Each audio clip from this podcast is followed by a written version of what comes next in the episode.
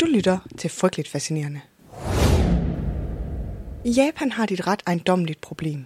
Unge mænd i 100.000vis, der lukker sig inde på deres værelser, i de mest ekstreme tilfælde forlader de ikke deres hjem i årtier.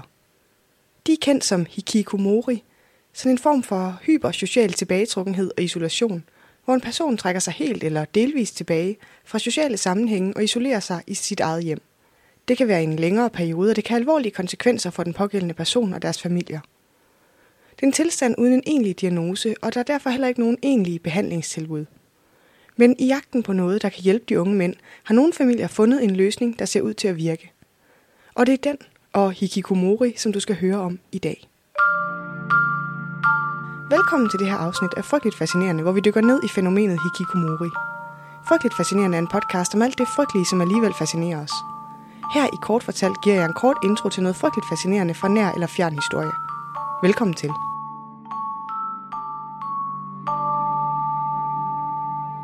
Og hvis du synes, jeg lyder lidt sjov i dag, så er det fordi, jeg har et eller andet med halsen eller med næsen eller med en kombination af de to. Jeg håber, det er til at holde ud.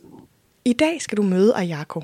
Hun er en søster til leje, og hun er en del af en specialiseret gruppe af kvinder, der arbejder med at hjælpe nogle af Japans mest isolerede unge mænd med at komme ud af deres værelse og tilbage til samfundet. Ayako er i starten af 30'erne og har i omkring 10 år arbejdet med at få personer, der lider af hikikomori, tilbage på sporet. Hun er en lille, venligt udseende kvinde i enkelt tøj, kondisko og rygsæk. Det er sådan, hun ser ud, når hun skal ud for at mødes med dem, hun arbejder med. Venlig og imødekommende. Ikke for professionel. Og nu kan du igen ikke se det, men jeg har citationstegn om professionel. Jeg håber, du ved, hvad jeg mener. Hikikomori er et japansk ord, som betyder at trække sig tilbage fra samfundet. Tilstanden bliver for første gang beskrevet i 1980'erne, hvor der er en stor stigning i antallet af unge japanske mænd, der trækker sig tilbage fra samfundet og isolerer sig selv.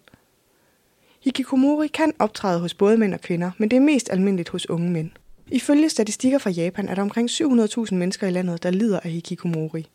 Det er tal, der er forbundet med stor usikkerhed, for det kan være virkelig svært at estimere, hvor mange personer, der isolerer sig i deres eget hjem. Årsagerne til hikikomori er komplekse. Og der kan være mange forskellige årsager, og det er for det meste en kombination af faktorer, der fører til, at en person sådan trækker sig tilbage fra samfundet. Nogle af de mest almindelige årsager til hikikomori er sociale faktorer.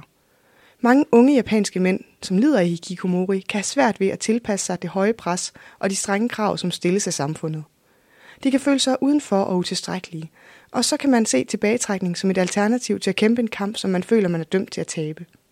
Mange har i løbet af deres barndom og ungdom oplevet mobning og følt sig uden for fællesskabet. Men det kan også være tegn på en underliggende psykisk lidelse, som f.eks. depression, angst eller skizofreni. Nogle af de personer, der lider af hikikomori, kan have svært ved at håndtere deres følelser og tanker, og derfor trækker de sig tilbage for at undgå at konfrontere dem. Men det kan også være et resultat af problemer i familien. Det kan være, de føler sig misforstået eller ikke respekteret af deres forældre eller andre familiemedlemmer, og derfor vælger at isolere sig selv. Hikikomori kan have alvorlige konsekvenser for den pågældende person og deres familier. Det giver følelsesmæssigt og mental stress at være isoleret og afhængig af andre. De kan føle sig ensomme og udenfor, og det kan forværre eventuelle psykiske problemer. Det er samtidig også en økonomisk belastning, fordi den person, der isolerer sig, ikke kan passe et arbejde, og derfor bliver afhængig af deres forældre eller anden familie. Og det er her, at søstrene til leje kommer ind i billedet. Ideen er udklækket af en organisation, der hedder New Start, og det ser ud til, at den virker.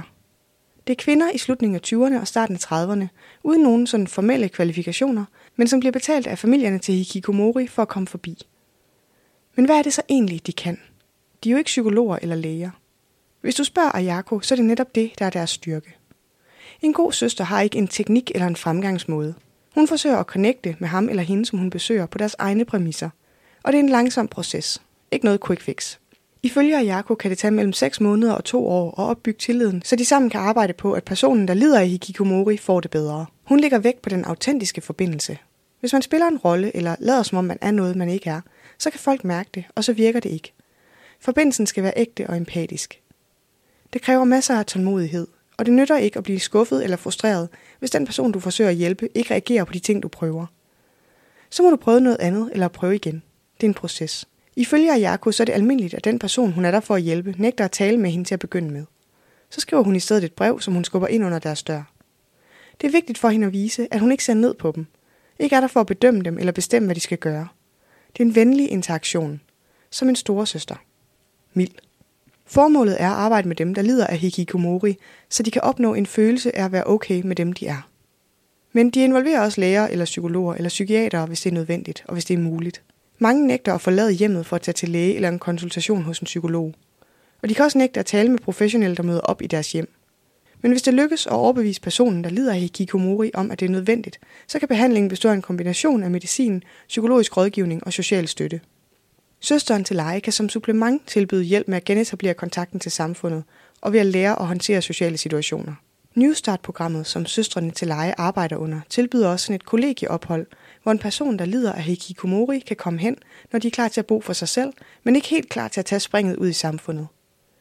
De betaler en husleje, og det er et krav, at de arbejder deltid og deltager i frivilligt arbejde, som New Start organiserer. De skal aflevere deres mobiltelefon, og de må kun se tv i fællesstuen.